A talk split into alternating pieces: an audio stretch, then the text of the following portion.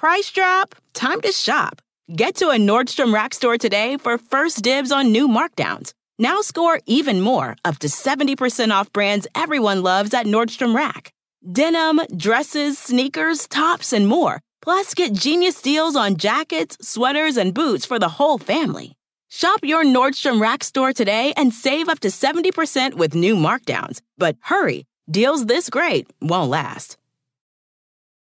In a fast paced world, every day brings new challenges and new opportunities. At Strayer University, we know a thing or two about getting and staying ahead of change. For over 130 years, we've been providing students like you with innovative tools and customized support so you can find your way forward and always keep striving. Visit strayer.edu to learn more.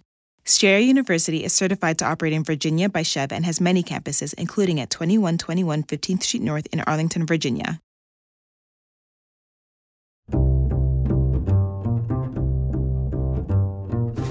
I'm Alan Alda, and this is Clear and Vivid conversations about connecting and communicating. Who I thought I was 10 years ago, 20 years ago, and as a child, those are all different people, really. There's no way that you could say that the childhood version of you was the same person that you are today. Your molecules are different, your body's different your brain is completely different. And yet we have this illusion, and almost to the extreme, a delusion, that we have always been the same person. That's neuroscientist Gregory Burns. He wants you to know he's not the man he was. And in his new book, The Self Delusion, he argues that for all of us, who we think we are is a work in progress. Greg is also the neuroscientist who scanned the brains of dogs to find out if they loved their owners. So, in this conversation, we talked about his insights into both who we humans think we are and what our best friends think of us. And it's with his work with dogs that we begin. I think this is going to be an important conversation for many, many people. There are millions of us out there who either have a dog or have had one.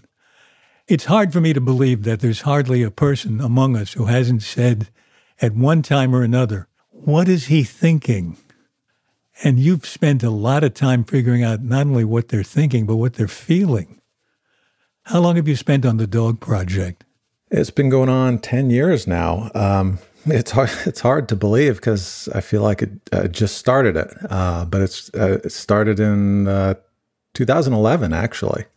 And the, the most interesting thing about this is the way you determine what they're thinking or feeling is by actually looking into their brains, the way you would look into my brain in an MRI machine. But when I go into a, an MRI machine, which I've done many times for science, when I go in, they say, now make sure you don't move. How do you tell the dog not to move? Well, it takes a little bit more effort than with most humans, although, you know, to be honest, a lot of humans require some um, chemical aid, shall we say. Okay. Oh, really? You know, honestly, when I started the project, I didn't know if it could be done because it, no one had, had tried it. Uh, but you know, I had this this new dog that we had rescued from from the shelter here in Atlanta, and um, I had spent oh gosh, probably 10, 20 years before that, studying how the human brain works, uh, putting people in as, you know, as you know, using functional MRI to try to decipher how, how people make decisions. And I thought, well, why not try a dog? Because after all, I mean, they're pretty much the only animal that will do this voluntarily or might do it voluntarily because they just love to be with us. And so, you know, it was really just a matter of trial and error and making uh, a simulator in my basement of an MRI so we could practice so you have together. a mock MRI in the basement. I do. I do. and and what? How do you introduce the dog to the uh, to the model of the MRI? Well, they don't know it's an MRI. They all they see is that it's it's a strange thing. It, it is a strange thing, but you know, it, all it is is really it's a tube initially. So you know, my dog is a terrier and, you know, she she likes to go hunting small animals, so she has no problem going in tubes and things. Uh. And And then it was a matter of of trying to figure out how to positively reinforce her uh, for doing the things that I wanted her to do, which actually was quite simple. All she had to do was just lie down, put her head in a little uh, chin rest or cradle that I made, and and just hold that. Um, and so I just I just used treats and positive reinforcement, and you know just kept lengthening it until she could just essentially just stay there. Um, and mm. that part's just basic obedience. In fact, you know any dog who can do a good downstay could probably do this. The hard part, as you know, is that the real scanner is really loud. Mm. And and that's it's scary to me. For most people, um, you know, the dogs don't seem to be bothered by the fact that it's it's an enclosed space. So some people get claustrophobic about it, but dogs don't seem to care about that. But the noise is something different. And that took a lot of work and and again, I just approached it very gradually. So I had audio recordings of the scanner sounds that we would use, and I would play them in the background at our house while I played with the dog. And over time, just gradually increased the volume until it matched. until you went nuts. or deaf, one or the other. so, when did you also put uh, earplugs in the dog's ears? We did. We did. So, you know, as a matter of of just kind of caring about the animals and, and taking care of their welfare, you know, we require people to put in earplugs for their comfort, but also to mm. protect mm. their hearing.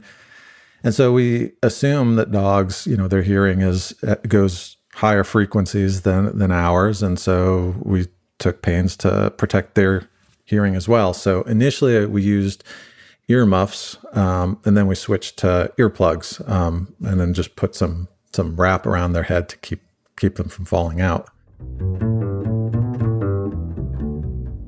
So, what were you looking for in the MRI? How could you tell whether the dogs were actually feeling emotions? Yeah, you know the the emotion question is tricky because you know scientists get kind of curmudgeonly about this. Um, so to kind of kind of uh, boil it down a little bit to me what i am looking at and uh, or was looking for with the dogs is is it a positive emotion do they have positive emotions that aren't just contingent on me feeding them you know so they have some kind of positive response maybe just to being praised or being pet or something that just you know we would more kind of humanly call a, a loving feeling that doesn't require food.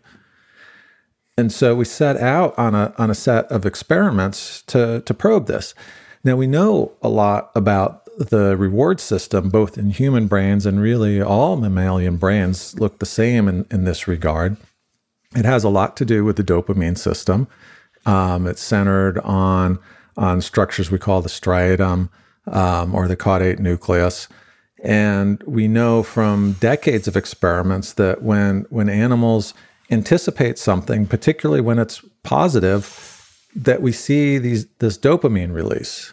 The impression I get is that the view of the role of dopamine has changed over the years. For a long time, I believe it was thought, and I think many of us civilians still believe that the dopamine is a reward hormone that you feel good. You feel good when you get a good experience. But it's isn't it? It's, it's, you're saying it's more the anticipation of a good experience. You're absolutely right. So when when dopamine was discovered in the 50s, it was uh, originally assumed that that that was the neurotransmitter that was associated with pleasure itself.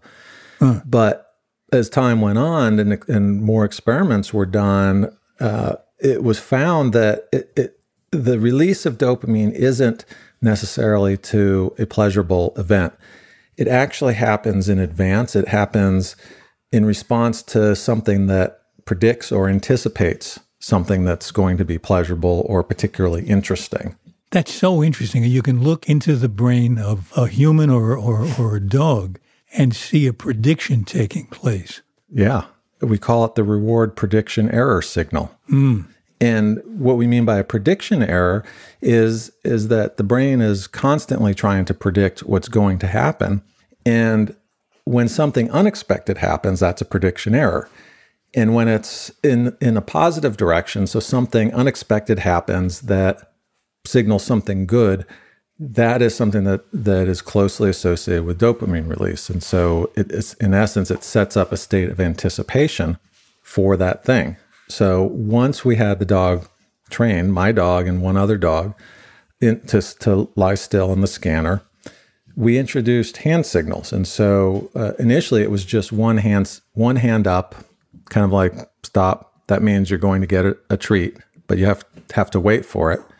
And then the other signal was two hands up, kind of pointing towards each other, which uh, means nothing. That's associated with not receiving a treat. Right. And, and the reason we have to, well, part of the reason we have to do it this way is when we give the dog a treat in the scanner, then they move because they're going to eat the treat. And so we, we don't get any data while they're consuming a treat. So we have to design all our experiments around that constraint. So the hand signals solve that problem where it creates a, a, a state of anticipation like, oh, I'm going to get something good. And lo and behold, when we did that and we compared the two hand signals, we saw activity in, in the reward system in the caudate nucleus of the dog's brain. Now that's not that's not anything surprising or particularly earth shattering. You know, as my colleagues said, all I proved was that dogs like hot dogs. Um, uh, you could get the Nobel Prize for that. maybe the Ig Nobel, but um, the Oscar Mayer Prize, anyway. But that was just the the foundation. And then we could go on and do kind of more interesting, complicated things. So after that, we looked at things like how does a dog respond to the smell of their owner compared to the smell of, of other people they didn't know or other dogs. And also we did we did an experiment where we then compared the anticipation of food versus the anticipation of just social praise, just like saying, good girl. And and hmm. now that's really interesting. What did you find when you did that? I think we we studied about 15 dogs in that experiment that the vast majority of the dogs, about three quarters of them, responded, their caudates responded equally to the prospect of food as well as praise. So it was kind of equal. And then uh, probably about a quarter of them responded more to the anticipation of the praise. And then there were a few who were, went the other way, who responded more to the anticipation of food. And they're, they're, those the owners of those dogs kind of knew that their dogs were really food mm. food motivated um, versus the others uh, who were really kind of uh, socially glued to them. One one dog's name was Velcro because he was glued to the owner. Does it does it depend at all on the breed of the dog, whether they're motivated by food or praise? You know, so I think now I've scanned well over 100 dogs, all different breeds. And the one thing I can say is that there's there's as much variability in the dog's brain responses as we see in people's, which is to say that the dogs are all individuals. They are as different from each other as we are. So what about emotions? How are you able to ferret out emotion? So it's, I mean, it's a bit of uh, deduction um, and trying to put the the pieces together. The pattern in the brain seems very similar to what people show when they, for example, see pictures of loved ones. Um, and so we have to we have to make a, a leap at a certain point and, and intuit that you know maybe the dog is experiencing something similar um, to what we experience. And I know a lot of scientists won't accept that, but then again, my interest is is understanding you know how other animals see and see the world and, and the types of experiences they have. I mean, it's, you know, Darwin, you know, thought that, uh, that animals had emotions because, you know, in his theory, human emotions didn't just arrive out of thin air. They, they evolved from, from similar processes in other animals. Um, and so there's good reason to believe, if you believe in the theory of evolution, that other mammals and, and probably all animals have some commonality in these these basic emotions, especially related to social bonds if they're social animals. It must be a, a, one of the problems with your work is that we want so much for the dogs to understand us. that you have to be careful not to ascribe too much to their actual understanding. Is that is that a thing you have to work on? It is. It bedevils you a bit. Um, who is that who just spoke up? That sounds like Cato. We have four dogs at the moment, and he barks a lot. He's also called Sir Bark a lot. And oftentimes he'll bark um, to go out, and that gets the other dog's attention. And they all go running out, and then he's, he either changes his mind or just stays inside. And my wife thinks that that's purposeful because he, he's trying to get the other dogs to leave so he can get something. Uh, I don't know if that's true. um, uh, but but the anthropomorphizing, you know, is an issue. But um, I think a lot of it is it comes down to language. So you know, no other animal has language, and uh, that makes it particularly difficult to understand their their view of the world since they don't have words, they don't have an uh, internal monologue going on.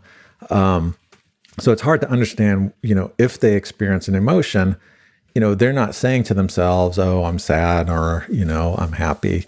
They just they just have the feeling, um, and I think that's hard for us to understand because it's so different than our experience. Um, but that doesn't mean it doesn't exist. And the challenge then is to demonstrate that it does. And that's kind of why I've chosen to go the imaging route and try to, to look at the, the neural patterns that might indicate similarities uh, to, to humans experienced in those motions. It's tricky though, for sure. How would you like to see laws changed that affect dogs and perhaps even other animals?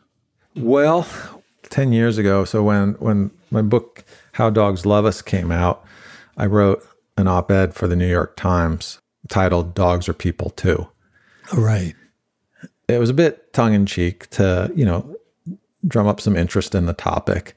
Um, I didn't realize kind of how polarizing that that one little essay how, was going to what be. What way was it polarizing? I got more email about that than anything else I've, I've written. Um, a lot of it was not nice. A lot of it was from other scientists. Uh, a lot of it was, you know, positive. Like, yes, my dog, my dog is my child, and you know, a lot of people think that way. One of the interesting kind of side effects of that was that there was actually a judge in New York who cited that in a divorce proceedings uh, where the couple was arguing over the custody of their dog, which up until that point, dogs, like all other animals in the, in the eyes of the law, had been considered chattel, mm. which is in kind of no form would a dog's um, interest be considered. Uh, you know, what would the dog want? Who would the dog want to be with? But well, this is interesting. So the judge had, the way he would a child, try to find out what the dog might prefer. That's exactly what happened. Well, how did they determine that? Well, the judge set aside one day where the two parties would come in and make their case why the dog, uh, I believe the dog's name was Joey, it was a dachshund, why they should get custody of Joey. Now, it didn't come to that because I think they settled out of court and decided, I guess, a custody arrangement with, for Joey. But since then, there are a few states that actually have changed their animal laws to reflect that. And I know, oddly, Alaska was the first state to change their animal welfare laws. Um, so, in the case of divorce, that they need to consider the welfare of, of the animal. That's the kind of incremental change that, you know, I, I'm very happy for. Obviously, I don't mean that dogs are literally people, but I think it's it's to jog the conversation that they're not property either. They're not just things. And so there's this kind of space in between where they're they're somewhat less than a, than a, a, a human, but more than a chair. Hmm.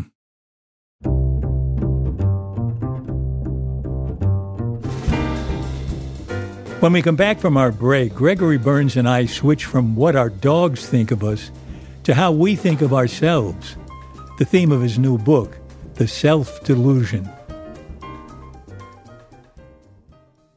Hard to believe we've done more than 200 episodes of Clear and Vivid, which is over 200 reasons to support the show on patreon.com.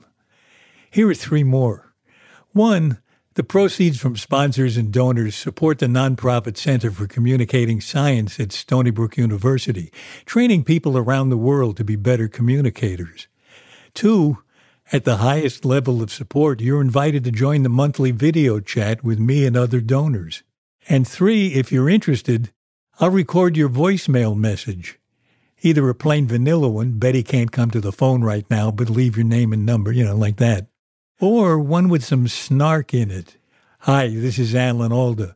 Betty has no interest in talking on the phone right now, probably busy listening to my podcast. But leave your name and number, and it's entirely possible you'll get a call back. Just a touch of healthy indifference for your loved ones. Go to patreon.com slash clear and vivid. That's P-A-T-R-E-O-N dot com slash clear and vivid. And thank you. Just in and so good. Thousands of spring deals at your Nordstrom Rack store. Save big today on new arrivals from Kate Spade New York, Nike, Sam Edelman, Free People, and Madewell, starting at only $30. Great brands and great prices on dresses, denim, sandals, designer bags, and more. So rack your look and get first dibs on spring styles you want now from just $30 at your Nordstrom Rack store. What will you find? In a fast paced world, every day brings new challenges and new opportunities. At Strayer University, we know a thing or two about getting and staying ahead of change. For over 130 years, we've been providing students like you with innovative tools and customized support.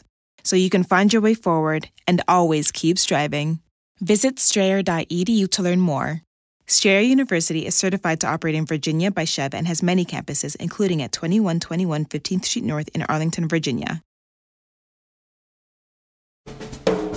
This is clear and vivid, and now back to my conversation with Greg Burns. I think your new book takes us to a new place. Not so much the hard things to understand about dogs, which is what they're feeling, but the hard thing to understand about humans, which is who they really are, who they think they are. It's all laid out in the, the title, The Self Delusion, the new neuroscience of how we invent and reinvent our identities. So the self is a delusion in a way. In a way, yeah. I, you know, I think that's a, an extreme characterization of it. right. But uh, you know, but but it gets the point across that who we think we are is exactly that. You know, it's it's a thought process. It's something that we have to construct in our minds. You know, this idea of self identity, and not only that, it's, you know the version that we have in our head it changes. So the version that i thought who i thought i was 10 years ago 20 years ago and as a child those are all different people really. Um, hmm. you know even at the most basic level if you think about it physically those are different people. There's no way that you could say that the childhood version of you was the same person that you are today. Your molecules are different, your body's different, your brain is completely different. And you know, and you look at pictures of yourself, right? And they they look very different. Um, and yet we have this illusion, and almost to the extreme, a delusion that we have always been the same person. Um, and the physical evidence would contradict that. And yet, there's this very strong feeling we have that we carry with us artifacts from the past. And in fact, there's a lot of psychological theory based on the idea that we're still hounded by those former selves, what you would call former selves, and I guess they would call it a deeper, unrecognized self. Well, that's right. So we do. We carry around memories, and yet our memories are quite poor, uh, they're inaccurate. The brain is not a video recorder. We do not we do not have recordings of events in high fidelity. What actually happens is that the brain creates snapshots of events, um, particularly under uh, situations of high arousal, and fills in the gaps between those snapshots Now, when things are happening in, in high arousal states, the brain is, you know, firing very rapidly and kind of taking more pictures, if you will.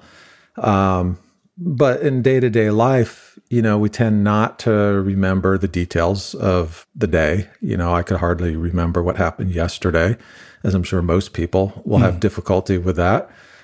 So we have kind of these these spots, just kind of these snapshots, and then we fill in the gaps. Neurologists call them lacunae um, or holes.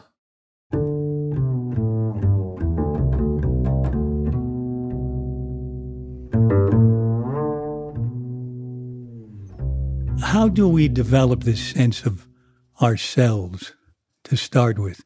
You mentioned the importance of stories. Can you tell me a little bit more about that? Yeah. So, uh, what I think happens is, you know, childhood is particularly important because, you know, if you think of a child, how are they to interpret what happens to them in the world? So, they come into the, this world, and, you know, by about age four, you know, they're able to talk and converse with adults quite well, and things are happening around them. And so, how are they to make sense of that? You can imagine it would be quite difficult if you didn't have some kind of guidance and culture, which is what we humans have.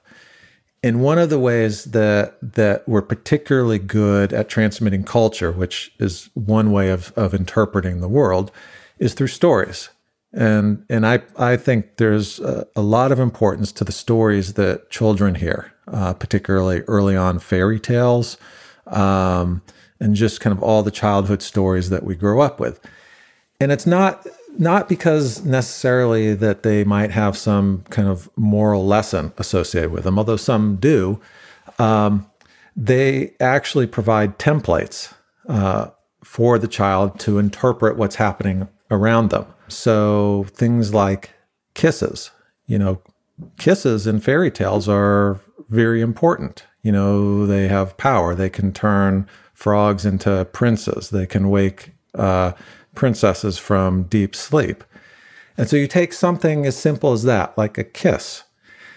Now, what does that mean to a child? Well, you know, certainly their parents, you know, probably kiss them. Um, but then they start creating these templates for what a kiss kind of outside of that context is and what it means. And so by the time uh, they get to an age where they actually kiss someone out besides their parents, they've now got this kind of elaborate template built into their head from stories that they've heard and then, then movies that they've seen and and that kind of provides a scaffold for their own experience hmm. and whether it meets that kind of expectation or not i mean of course it can't meet that expectation because those are fairy tales but they're there and they're there kind of in all sorts of things in our lives and they they these templates i think stay with us through our whole lives, to be honest. So, perhaps. how does that storytelling contribute to a sense of self?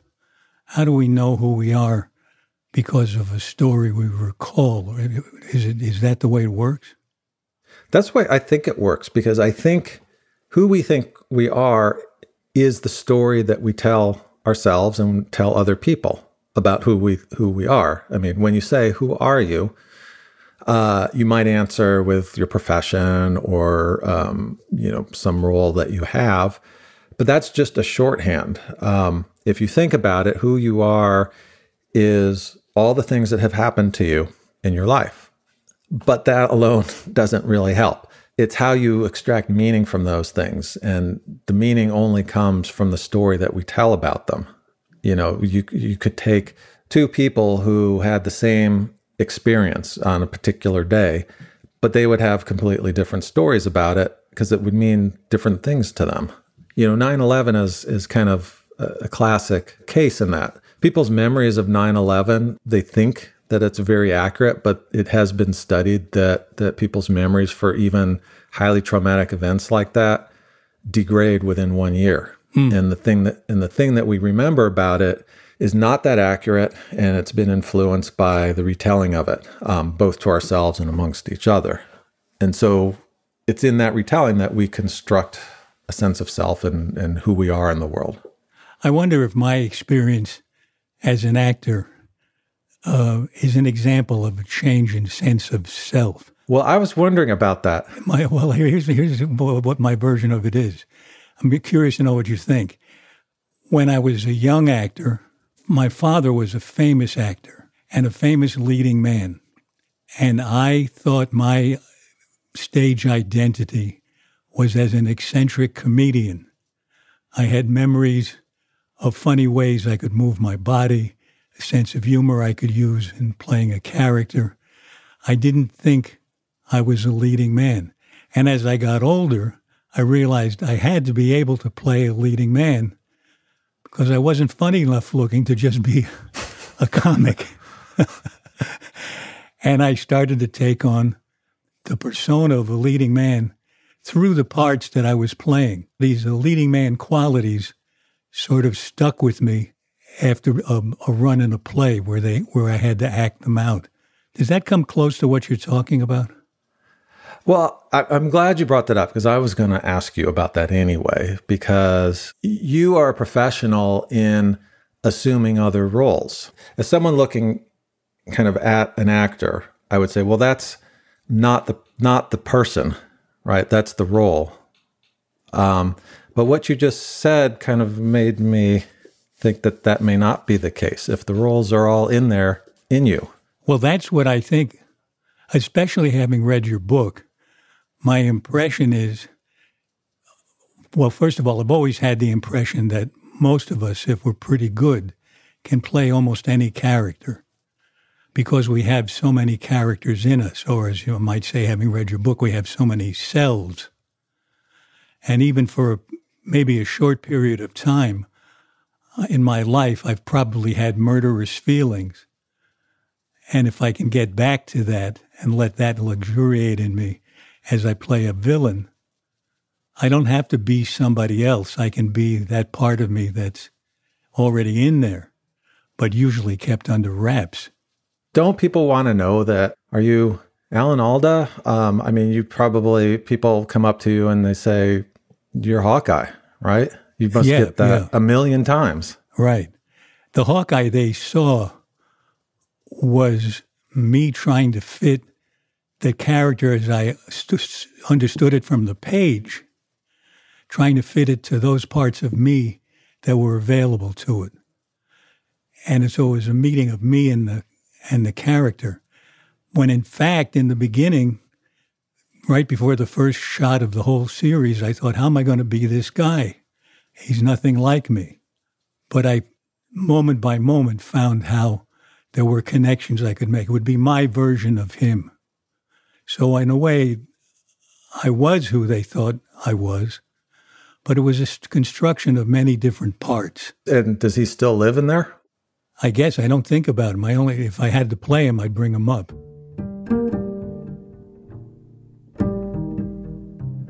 What do you suppose we can gain from the insights that you've uncovered in your book?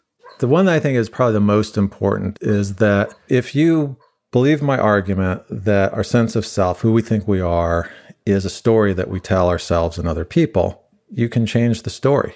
So the events in the past are the past. How you interpret them can change. Um, so I do not believe that that a person has to be beholden to a past self. I don't believe that that I necessarily owe my past self anything because those are those versions are water under the bridge, if you will. It can be very freeing in a way. You know, it opens up a trajectory into the future. So the the future is unwritten you know we're kind of on these these trajectories our life arcs if you will so it's not they don't have complete freedom um, we have our circumstances that that we're currently in whatever they are but it's not like a projectile shot from a cannon it's not like the trajectory is determined as soon as it leaves the barrel we have the ability to change our interpretation of both the past and then that affects the future of who we want to be so that's why you start the book with that challenging and provocative note to the reader. The work you are about to consume is an artifact. The author, as such, no longer exists. Yeah, that's right. So, who were you when you wrote the book? I was a person pre COVID and, and during COVID. Uh, now, two years later, going on, I'm a different person. Uh, up until now, I've been a neuroscientist and and and someone who studies dog cognition, and kind of like many people, I think in in the middle of the pandemic, I was spending way too much time on Zoom calls and decided I would probably be happier living in the country instead of in front of my computer. And so mm. I hmm. moved to a farm and now I'm becoming a farmer. Hmm. That's a pretty big change. Yep. In fact, I saw a video of you sitting on the ground with a bull's head in your lap while you're stroking his neck. yes. And you seem to have got closer to that bull than, than most of us get to dogs. Uh, Surprising image. Yeah. Again, I am a different person than I was two years ago, as as I'm sure you are.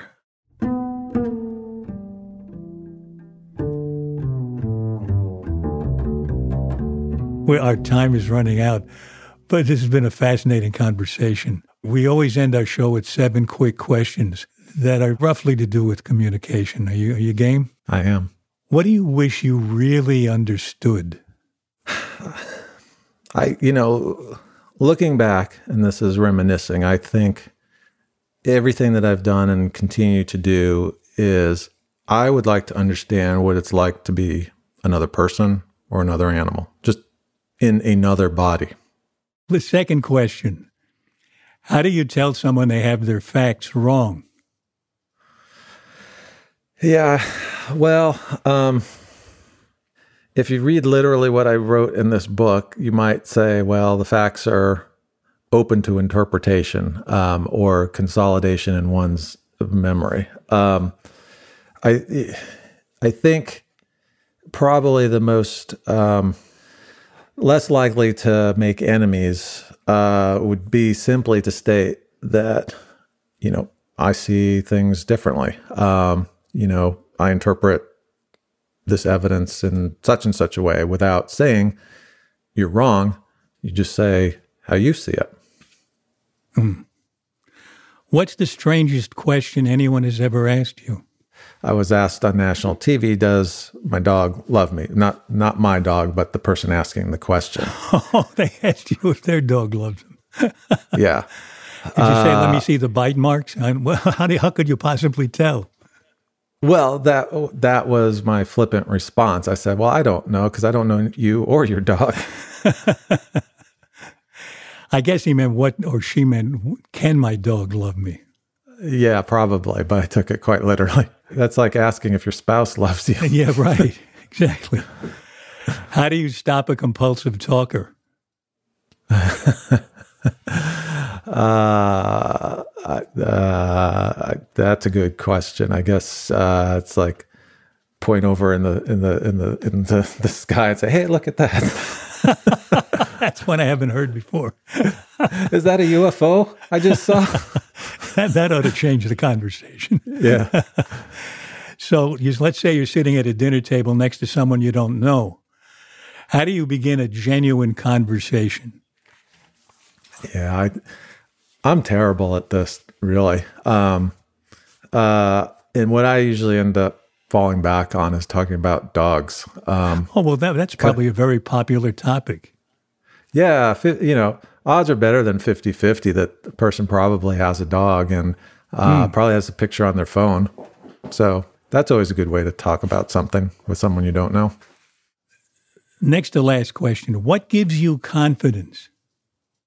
I think what gives me confidence now in, at this point in my life is is doing something now that I live on a farm is doing something outside whether it's doing something in the garden and planting something and seeing it grow um, or doing something with the animals and I can see tangible uh, benefits or results of my actions. That's that's what gives me confidence. Um, you know, I lived a, a, lot of my life in academia, and a lot of that is is dependent on things like publishing papers, which then requires uh, people to judge them, and that's very damaging, I think, to self confidence. It was for me, um, and the, the further I've gotten away from that, it, certainly the happier I've become.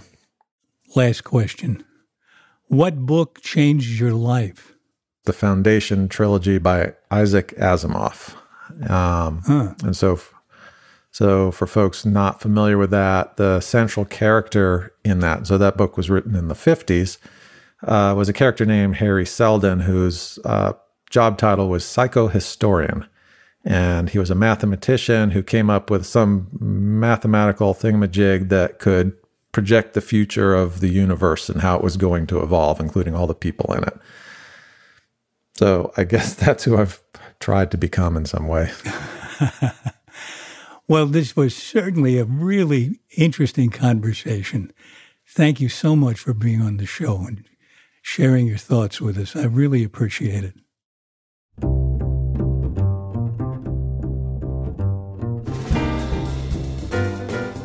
This has been clear and vivid. At least I hope so. My thanks to the sponsor of this podcast and to all of you who support our show on Patreon. You keep Clear and Vivid up and running. And after we pay expenses, whatever is left over goes to the Alda Center for Communicating Science at Stony Brook University. So your support is contributing to the better communication of science. We're very grateful. Gregory Berns is the Distinguished Professor of Neuroeconomics at Emory University, where he directs the Facility for Education and Research in Neuroscience, as well as the Center for Neuropolicy. On the other hand, he's also now a farmer with a growing herd of livestock. Explaining how these selves coexist is the topic of his new book, The Self Delusion The New Neuroscience of How We Invent and Reinvent Our Identities. This episode was edited and produced by our executive producer, Graham Chedd, with help from our associate producer, Jean Chimay. Our publicist is Sarah Hill. Our researcher is Elizabeth O'Haney, and the sound engineer is Erica Huang. The music is courtesy of the Stefan Koenig Trio. You can subscribe to our podcast for free at Apple, Stitcher, or wherever you like to listen.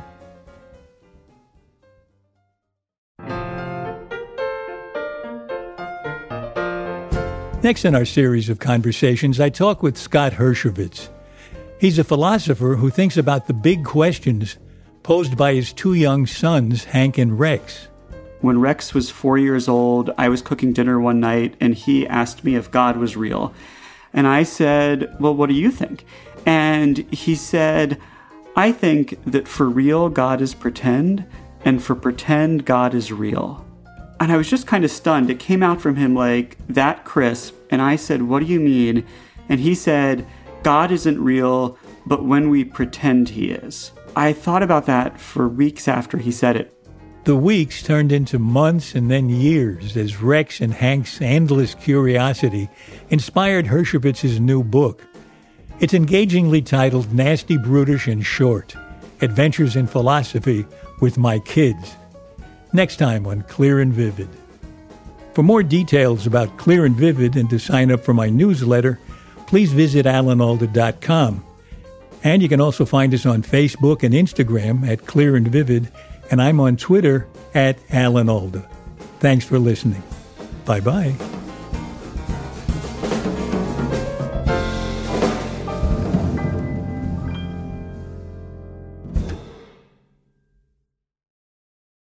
You can make money the hard way becoming a bullfighter, or save money the easy way with Xfinity Mobile.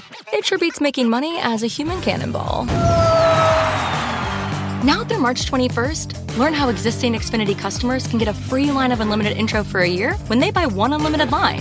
That's hundreds of dollars in savings on your wireless bill. Visit XfinityMobile.com today. Restrictions apply. Xfinity Mobile requires Xfinity Internet. Reduced speeds after 20 gigabytes of usage per line. Data thresholds may vary. Price drop? Time to shop. Get to a Nordstrom Rack store today for first dibs on new markdowns. Now score even more, up to 70% off brands everyone loves at Nordstrom Rack. Denim, dresses, sneakers, tops, and more. Plus, get genius deals on jackets, sweaters, and boots for the whole family. Shop your Nordstrom Rack store today and save up to 70% with new markdowns. But hurry, deals this great won't last. In a fast paced world, every day brings new challenges and new opportunities. At Strayer University, we know a thing or two about getting and staying ahead of change. For over 130 years, we've been providing students like you with innovative tools and customized support. So you can find your way forward and always keep striving. Visit strayer.edu to learn more. Strayer University is certified to operate in Virginia by SCHEV and has many campuses, including at 2121 15th Street North in Arlington, Virginia.